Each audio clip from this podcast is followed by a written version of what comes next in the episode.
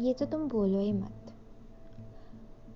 मतलब शहर में और कोई जिम नहीं है क्या? यही जिम मिला था उसे? वो इसी जिम में आई क्योंकि उसे पता है कि मैं यहाँ हूँ। ठीक है?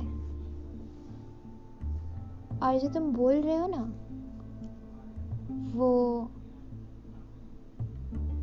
बस में जो हुआ, मैं ना अकेले अपनी जगह पर बैठा हुआ था, ठीक है?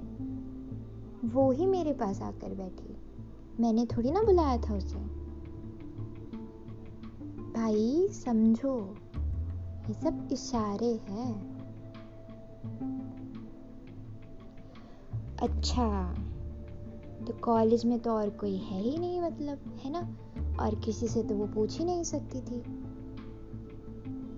उसको डाउट था, मेरे पास ही आई वो। कुछ तो मतलब होगा ना?